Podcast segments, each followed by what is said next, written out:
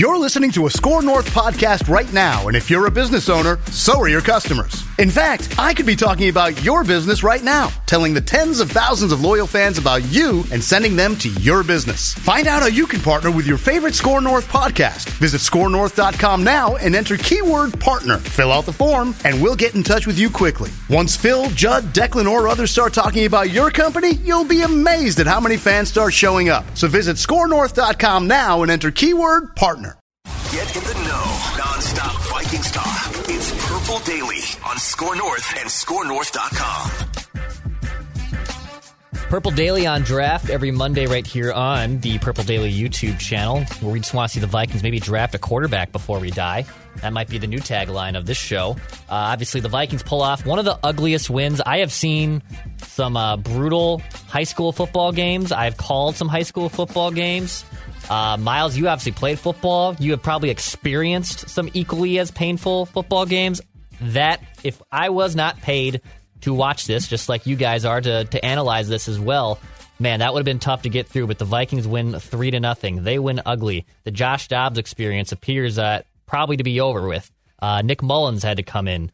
So we're going to have a healthy quarterback conversation. So if you were wondering, is Purple Daily on draft going to decide if the Vikings should draft a quarterback, yes, we are going to go down that path. And we're going to stick, stick with just one guy to start here because Forno, in his sicko mode style, watched a ton of Bo Nix film. And boy, oh boy, does he have takes. So I'm excited to hear those takes. Miles and I will react to those takes. We're going to do that today on Purple Daily on Draft. We'll also get in uh, some takeaways from the win over the Raiders yesterday. We'll talk some Ivan Pace. We'll talk some Mekhi Blackmon uh, too. So we'll, we'll, have plenty to talk about. Hit that subscribe button for daily Minnesota Vikings entertainment right here on Purple Daily on Draft. All right, Forno, uh, the floor is yours. I guess you you sat down, you watched a lot of Bo Nix film. Uh, I, I, take it you watched you watched a lot of the Oregon film. I don't know if you went back to his Auburn days. The guy was like a true freshman starter even like before the pandemic ever happened. It feels like he's been in college football forever. So I'm going to kind of give you the floor here. Where where do you want to start with the Bo Nix conversation and where it relates to the Vikings. Do you want to start with the bad? Do you want to start with the good? Do you want to start with why this could be a possibility or why they shouldn't even consider this? I'm, I'm going to hand the baton to you, my friend. Where do you want to go with this Bo Nix conversation in the Vikings? I think we need to start with this context and the context of why he was so successful statistically and why some of that can be really talked about as a mirage. And it, you stats can be a mirage going from college to pro because there's so many different variables that are one different about the college game and two the parity within college football is so much wider than it is in the NFL. And uh, like Bo Nix, on average, when he's playing against the defense, he's playing against two guys who will play in the NFL. And that's not even saying if they're like good, bad, or somewhere in between or just like an average player, like two NFL level defenders on average, maybe three. And some of the games you could talk about four or five, like the Washington defense overall wasn't a very good unit. They're going to send a bunch of guys to the league and they're going to end up playing like ZTF uh, and Bralen Trice. Those guys are going to play in the NFL probably for five to 10 years. But the context of why some of these things matter is what we really need to discuss. And this year, he completed 77.2% of his passes. That's really good. But why did he complete 77.2% of his passes? More than half of them were within like five yards of the line of scrimmage or behind. That's really bad. You can't look at these high statistical numbers and say, oh, he's driving the ball down the field. Oh, he's doing this, he's doing that. He's throwing a lot of screens. Uh, I I have the uh, sp- I can pull up the specific numbers here according to Pro Football Focus because they will actually um, track like passing depth. So this past season, twenty seven point three percent of his passes were behind the line of scrimmage, completed one thirteen of one eighteen. From zero to nine yards, 40% of his passes, 140 of 173, good for 80.9%. Deep, 20 plus yards, 51% completions. Like, and the problem with talking about some of this just outside of a vacuum, when you look at the Oregon offense, it's very similar to the Brock Purdy conversation we're having right now, trying to determine how good Brock Purdy actually is. Because Kyle Shanahan is such a genius at scheming things up. So Brock Purdy just stands back and he waits for a guy like Deebo Samuel, Brandon Aiyuk, George Kittle to get open on a specific route concept. And it's not to take anything away from Brock Purdy, but it's hard to quantify how good a guy is because everything's set up for him to basically just be a point guard. And he's not really doing a lot to elevate the offense. The offense is actually elevating him. And that's where, where we're at with Bo Nix. He has got a great offensive line in front of him. He's got a top three group of weapons in all of college football. Bucky Irving could be the top running back drafted if he chooses to come out. And with NIL, who knows? Tez Johnson, Troy Franklin and the outside are great. Uh, Justin Herbert's brother, it plays pretty well at tight end, which is why Herbert stayed a senior year. And when you look at all those encompassing factors, it makes things easy for him.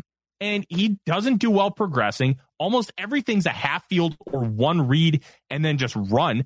And then sometimes when he scrambles, he does that thing he did at Auburn where he just runs around aimlessly like a five year old running away from 10 year old bullies on the playground he doesn't really elevate anything.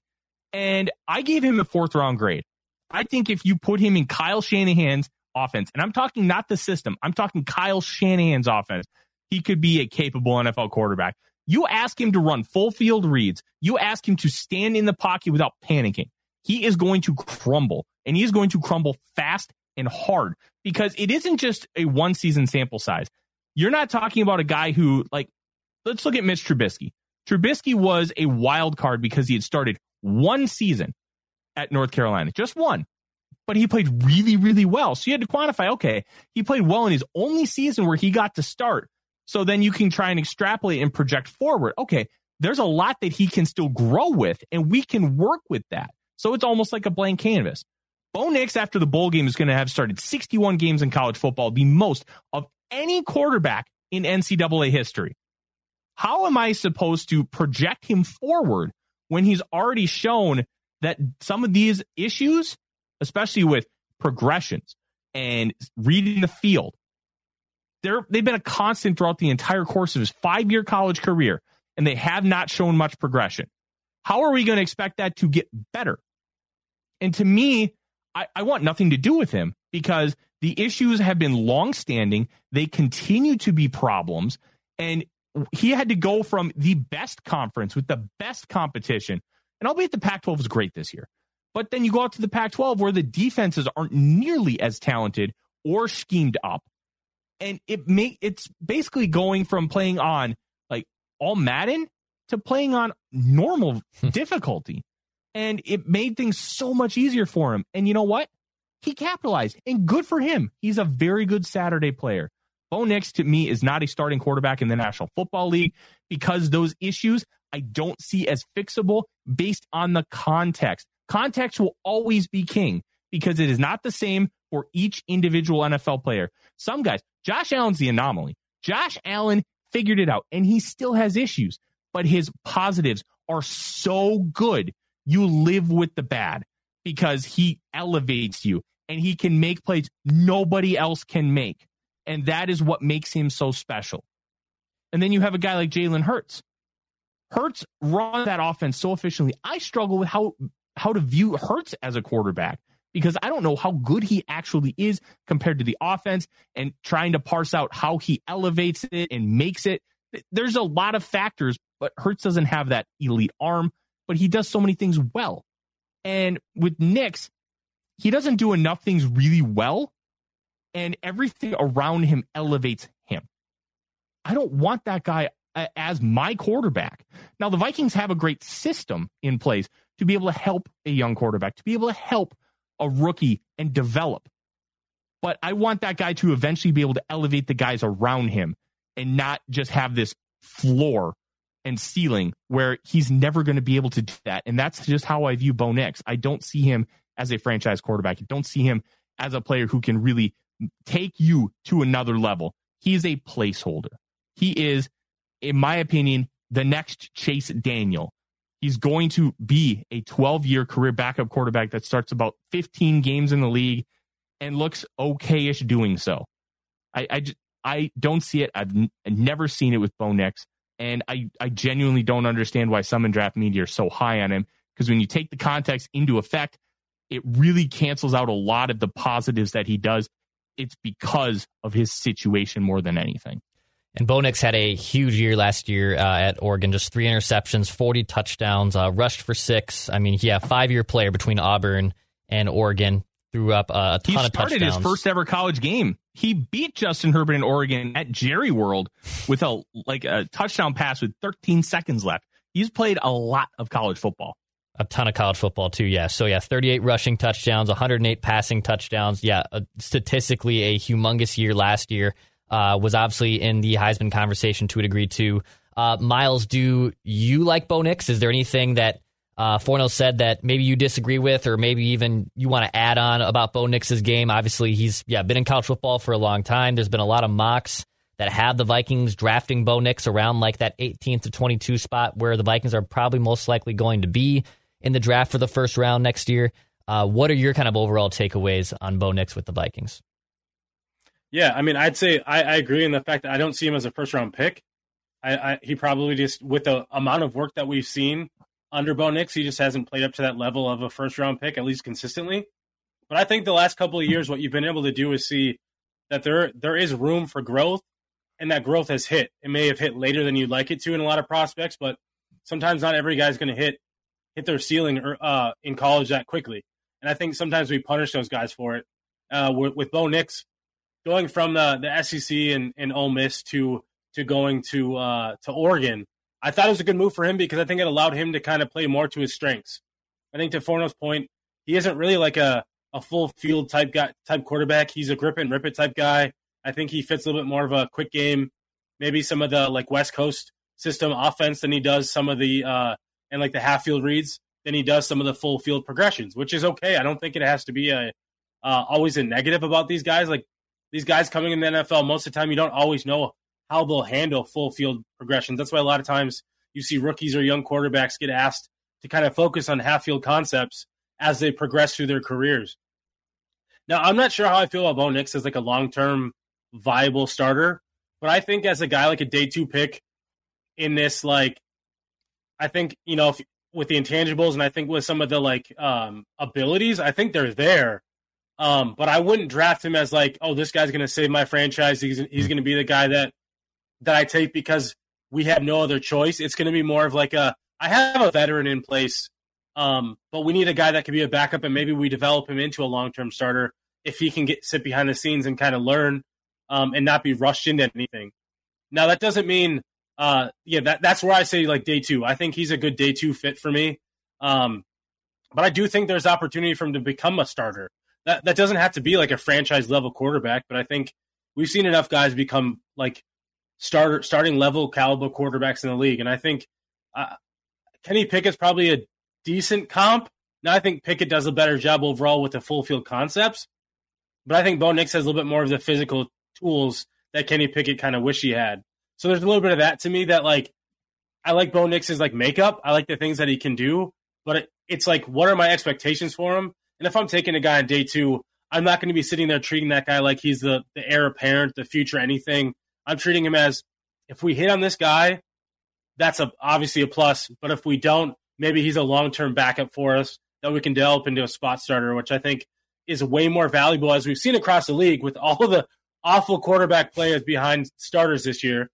Like that's a valuable spot to be in. And I think teams, maybe this offseason specifically, will see a lot more investment in that than what we've seen over the last like decade or so.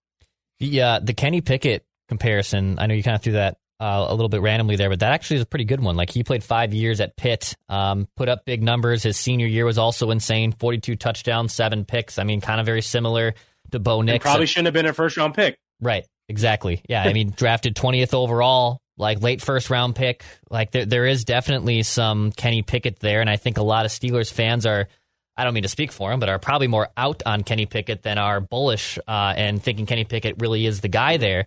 So yeah, that one's that one's interesting for me too. So I, I think the Vikings are obviously going to take a QB. Where they take is obviously a little bit still up to the board. It's up to the situation. Like, do you see any scenario, Forno, where the Vikings would trade up significantly to get up? Like, it's one thing to go from like maybe 19 to let's say 13, but like, do you see any scenario where they go up to the top ten and they're they're mortgaging future first round assets or any type of I don't know if they really have the in roster assets to get up there. That's not Justin Jefferson. So do you see a situation where they could even trade up to get their guy? Or is that probably unlikely given the fact that they just probably don't want to mortgage future picks? So I, I want to start here, and uh, Miles mentioned something like you know once he got to Oregon, then he started to really develop, and I think that that just in, in general, and I want the audience to kind of be able to think about this. Why did he get better? What's the context of the why? And I think that's why I'm so out on Bo Nix because of, of what that Oregon offense was and why he had to go out there to have success. And eh, I, I, I think that's a really important question that everybody needs to be able to answer for themselves in order to understand do I think this guy is good enough? And I will say about being able to move up for a quarterback. Vikings tried last year. They they had an offer on the table to go up to number three and get Anthony Richardson. Did they weren't able to get it done, but it wasn't the fault of their own. And they have already shown that they want to go up, but it all depends on who do they love. If they love Drake Maye, who is going to be the likely guy, because I think you're going to have to move up to one to get Caleb Williams. And I believe Maye is the better quarterback. I think he's a better prospect because he just is so much better in the pocket. And I have questions that uh, with Williams and he's ever going to improve within structure because he's so erratic and it's so uh, he just wants to make SportsCenter's top 10 every time, which is kind of how I describe his play style. And that stuff is great. I love to be able to see that because if you can create like that, you can elevate to the next level, but you still have to be great within the pocket. And I, I have concerns, especially after watching him for three years in college, that he won't be able to do that with any form of consistency. But if the Vikings love one of those guys and they, they're like, this is the guy, we need this guy on our team. This is going to be the future of the Minnesota Vikings and take us to a Super Bowl. Then I believe they absolutely will try to go get him. But it takes two to tango. A team is going to have to be willing to move down however far to be allow you to go up. And then you're going to have to give up the farm and then also the homestead. It's not just going to be as simple as, hey, I'll give you a first and a second round pick to move up 20 spots. No, you're going to have to give up a lot more. The like what the uh, the Falcons in 2011 moved up from 27 to 6. The only team that's ever moved up from the 20s to get up that high. They gave up two ones, two twos, and a four, I believe is the, the full cost. That's a fortune right. to be uh, go up there. And Julio Jones was a franchise changer for them, so it ended up working out. But there is very little precedent here, mm. and especially when you have the Commanders in 2012 paying three firsts and a second to go up four spots to get RG three. It's going to take a lot to make that happen, and I just with both sides, I don't know if they're going to be able to make it work, even if they wanted to, and that's the difficult thing. This is Tom Barnard. Can't get enough of sports talk with Phil Mackey and Judd Zulgad? Tune in to the new Tom Barnard Show podcast Monday through Friday as Phil and Judd join me to discuss the latest sports headlines and whatever else comes to mind. Just download the Tom Barnard Show app wherever you get your podcasts or visit tombarnardshow.com. It's another way to get more from me and Judd talking sports and having fun with Tom, and it's all at your fingertips. Download the Tom Barnard Show app now and join the conversation feels like if they were going to move up, maybe Miles, it's like going from yeah that 19 spot to like 14, right? Like maybe that's a little bit of an easier jump. I mean, you're still gonna. I'm not saying you can't just like snap your fingers and make it happen, but yeah. you know the the Chiefs obviously took Patrick Mahomes in, in the teens, and they did had a, had a similar plan where there's a succession plan in place. They started Alex Smith, Pat Mahomes was behind him. Um, is that more of a probably realistic route to you if they were going to jump up? Like it's probably only jumping up a few spots. It's not all going up to the top 10 where you have to play the Julio tax or the RG3 tax. It's more of a jump up like three or four spots because we're worried that one of these teams ahead of us is probably going to snag the quarterback that we want. Yeah, I also liken it to like the the um, the Bills. They got creative with moving up to get Josh Allen. They went from I think it was 22 to 16 or somewhere in that range, and then they moved from that spot up to seven to get Josh Allen.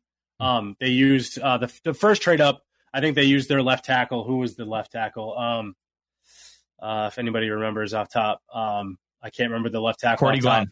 Thank you, Cordy Glenn. They used Tor- Cordy Glenn to move up, um, basically like eight spots or six spots or whatever it was. And then they used their first round capital to move up to go get Josh Allen. And I think I could see Kwesi getting creative like that. Um, I think he would probably love to do something like that because he's just the type of guy that Hmm. You know, he likes to move how he's going to move the move the board and those things. But um, yeah, I think it makes sense though. I like.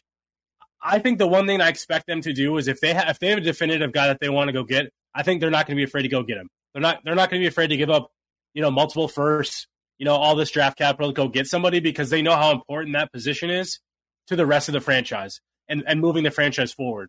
And so like that, like with the, with the Anthony Richardson rumors and things, that's why to me it wasn't a surprise because I think it it also just should just show us that those guys really do want to go get a franchise quarterback on a rookie scale contract that that they know that they can develop with high upside. Now, I don't think they'd just go trade up for anybody. I think as we saw the last couple of years, Will Levis, Kenny Pickett, like there's been other guys where they're just kind of like have sat back and said, ah, I think we're kind of okay. Maybe not Kenny Pickett because I know that was Rick Spielman, but like uh, Malik Willis and and and some of those. That's the same draft, Jesus. Um, but like you know, some of those guys where uh, they had a chance to go move up if they wanted to, but they they kind of held back or like taking those guys with their current spots. But um, I think it's okay if they decide to go be aggressive. I think fans want to see that at this stage. I think we've seen kind of the last few weeks where the the Vikings offense just is not performing up to what it should be.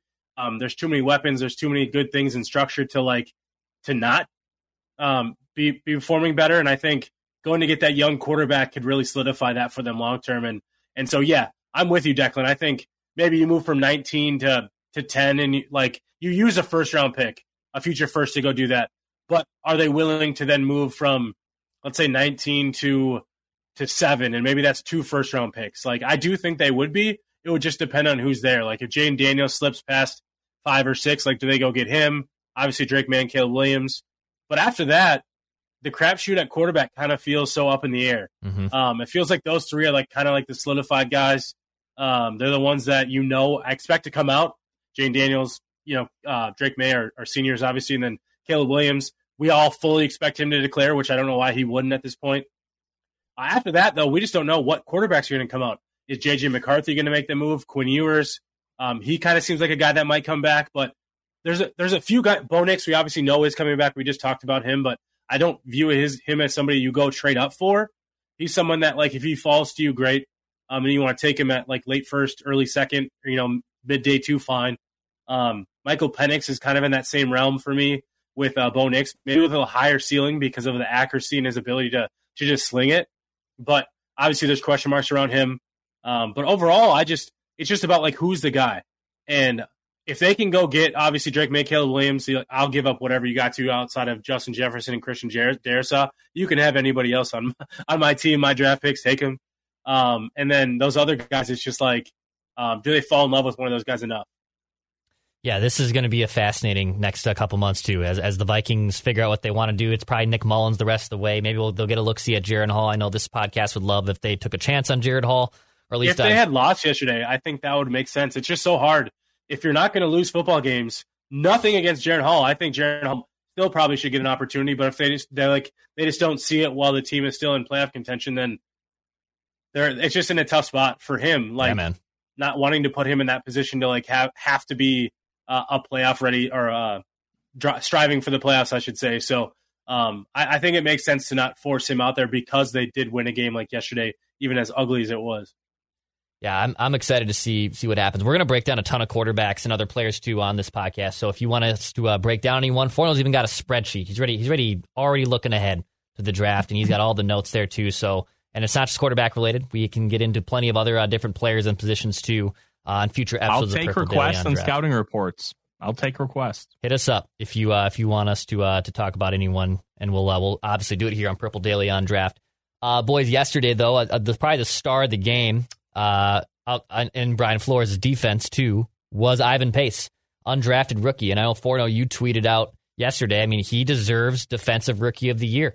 Like he legit is making a significant case. He was a UDFA, got passed on by every team in the NFL. He gets basically plugged in, and Brian Flores says, like, that is my dude on this defense. Um, what have you liked about Ivan Pace, and how come this dude went undrafted? Like, what what was the main factor in your mind of why this guy ended up being completely undrafted and looks like one of the best defensive rookies in the NFL so far? Well, let's start with the why he didn't get drafted, and it's because he's weird. Um, and, and I don't mean that as an insult, but he's 5'10 and a half, 235 pounds as a middle linebacker. That's that doesn't really fit the the standard prototype of what uh, defensive coordinators want their middle linebackers to be. Then you pair that with his best trait is rushing the passer. Middle line linebackers don't traditionally rush the passer. So when you look at both of those things, like, what do I do with this guy? Uh, he's not great in coverage. He doesn't move phenomenally laterally. He's at his best going forward, which is like your standard middle linebacker. But none of the rest of his game says middle linebacker. So when considering he's such an odd duck when it comes to that position, it's easy to see why uh, defensive coaches and personnel staffs chose not to prioritize him. I thought he should have gone in the fourth or fifth round because at some point, just being a good football player, we'll just figure out how to use him. And that's why I thought he was such a great fit with the Vikings because of what his skill set was and how Brian Flores likes to attack and be aggressive with the blitz. That's perfect for Ivan Pace's game. That delayed blitz on the Hail Mary attempt where he just kind of stood back and then all of a sudden shot forward like a missile and sacked O'Connell to end the first half. That kind of stuff is great. And that he's starting to grow in those other areas too, where that interception, he is he's basically running uh, uh cloud coverage. So he's kind of going over in that hook zone, but instead of going all the way out towards the sideline, he kind of stutter steps and mirrors Davante Adams because he senses the slant and jumps it, gets the basically the game sealing interception. He's playing really, really good football right now. And it's across the board. It's on every level. He's got the green dot, and the Vikings have found themselves a gem. And being a general manager, like we can talk about the Lewis Cine thing. I, I still think there's hope for him, but right now it looks like a bad pick. Like, eh, but there's other elements. You have to be able to hit on later round guys. You have to be able to hit on UDFAs.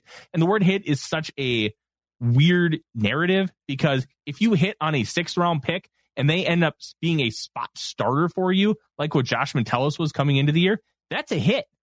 If you get a rotational player in round seven or UDFA, that's a hit. Right now, Ivan places a walk off grand slam with how he's playing, how he's impacted this team, and the price that you got him at seven hundred fifty thousand dollars plus I think um, like sixty thousand in signing bonus prorated. Like that's that's nothing. That's absolutely nothing when it comes to getting a starter producing at a quality level for your football team. And I think Pace's biggest competition will be Will Anderson, who is just having a, an absolutely monster year under DeMeco Ryans and Houston Texans. And Jalen he's going to have too. that. Yeah. Uh, Carter, uh, I think to a lesser extent, just because he kind of gets buried a little bit personally in that uh, Eagles defensive line, but they have top 10 pedigree. Pace is just really cool and he's a UDFA and that's going to hurt him in those conversations because let's let's be real some of the voters don't exactly spend as much time as some some other people like us do at watching all the football and really looking at things from granular level. Like beat writers who cover the sport need to look at big picture. That's their responsibility. That's their job. But Pace is playing better than pretty much every defensive rookie right now in the National Football League, and he deserves to be recognized for it. Miles, do you think Pace would have had this amount of success in another defense? Like, do you think this is Brian Flores kind of cooking things up to a degree? Like, I, I guess I have a hard time, obviously, in not knowing everyone's defensive scheme just off the top of my head. Like, I have a hard time of him having this route if it wasn't for Brian Flores, right? Like, he's he was the one who put trust in him. He's the one who has had success with them. Did everyone sleep on him and make a mistake? For sure. I think we all can look at that now. But do you think he has this same success in like another defensive system without Brian Flores kind of unlocking him? Well, I, it's it's a hard question. It's a good question. It's a hard question to answer. I do think what we saw is obviously going into the into training camp, into this like into rookie mini camp, all those things. Ivan Pace was buried on the on a depth chart that didn't really have a lot of talent in front of him, but he showed right away how how, how quickly he could fit in and be instinctual and just be a guy that I felt coaches could trust, and that's why we saw him ramp up so quickly to getting first team reps in, in training camp.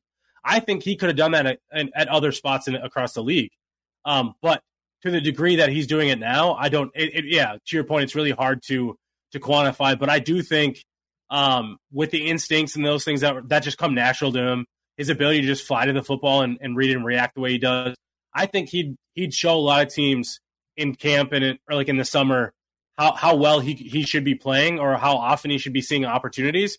It doesn't mean that he would be a full starter the way he is now on other football teams, but I think with some of the things that we've seen, how quickly he was able to do it, I wouldn't be surprised at all if he was a he was a guy that was getting significant snaps in other teams across the league. But yeah, to the to this degree, probably not. Um, but also helps, unfortunately, that injuries happen like a Jordan Hicks because it just cleared the runway for him to kind of take it all over. But I loved that he had already earned the opportunity to kind of run the green dot in the preseason and, and training camp a little bit as they rotated guys in and out.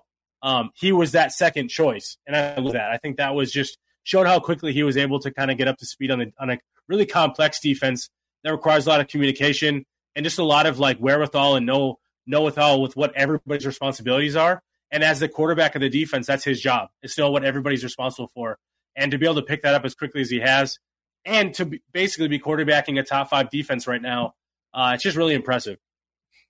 Another rookie that's been showing up big time this year has been Mekhi Blackmon, who is, uh, I think he's the Vikings' second highest graded player defensively this season, too. Like he's having a great year. He's a rookie, had to step in um, and make some big time plays, and so far looks pretty dang good. A third round pick.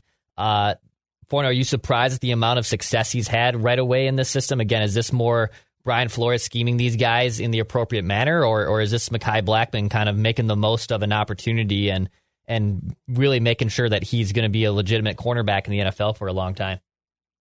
I think it's a combo because when it when you, you talk about drafting talented players, putting them in the right positions sometimes means more than just overall talent. And Blackmon was a perfect fit for what Brian Flores wanted to do. He was taken 102nd overall and he was 185th on the consensus board. 83 spots difference.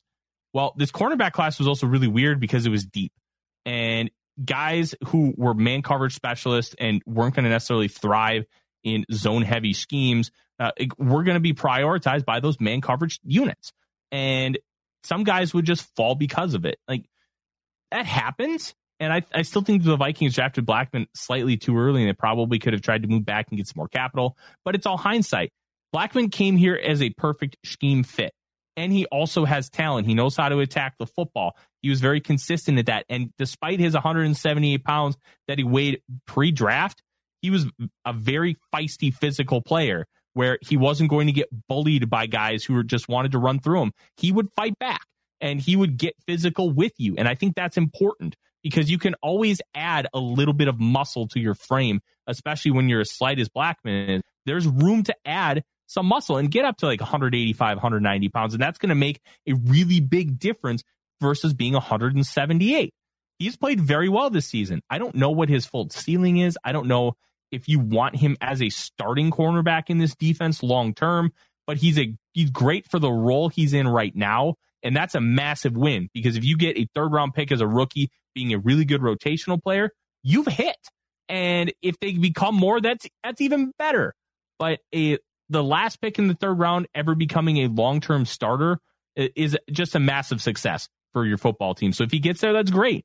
But being behind Evans and Murphy Jr., just fine. All right, Forno. We got a big college football bowl season. It's starting here. We were joking. Uh, we have an edible Pop Tart that's going to be happening towards uh, the later part of the bowl right. season. Miles thinks it's disgusting. I mean, I, I actually I don't I don't disagree with Miles. It is pretty gross. There's like an edible Pop Tart. As much as I do love me a Pop Tart, pretty weird stuff. Well, so uh, like, is somebody going to be walking around in a pop tart that's edible? Like, is that what the case is? Like, is it like yes. I, am a hard pass? Like, I'm out on that already. But like, that's just yeah. Like, I love the quirkiness, but I that I'm I'm out on that and for sure. The absurdity of college football is at its core why yeah. it's so great. For sure. I, and there's some Pop Tarts too. How about you guys? And I could just spend like a whole podcast talking about them. Like some are better toasted, and some actually are better frozen. I don't know if you guys ever freeze your Pop Tarts, but like a strawberry Pop Tart oh, the in the freezer, Pop Tarts, absolutely. There, there's there's a hidden gem in there between the frozen and the toasted version of Pop Tarts. Uh, but what what do we have on tap though for college football bowl season coming up here, Forno? What what are the first games and which ones are you uh, most excited to watch? Listen, some of these games look grimy and they feel grimy because they're teams you've never seen play. Well, luckily for you, I've seen these teams play. And you know what? Lower level college football is arguably more fun than Power Five. Why?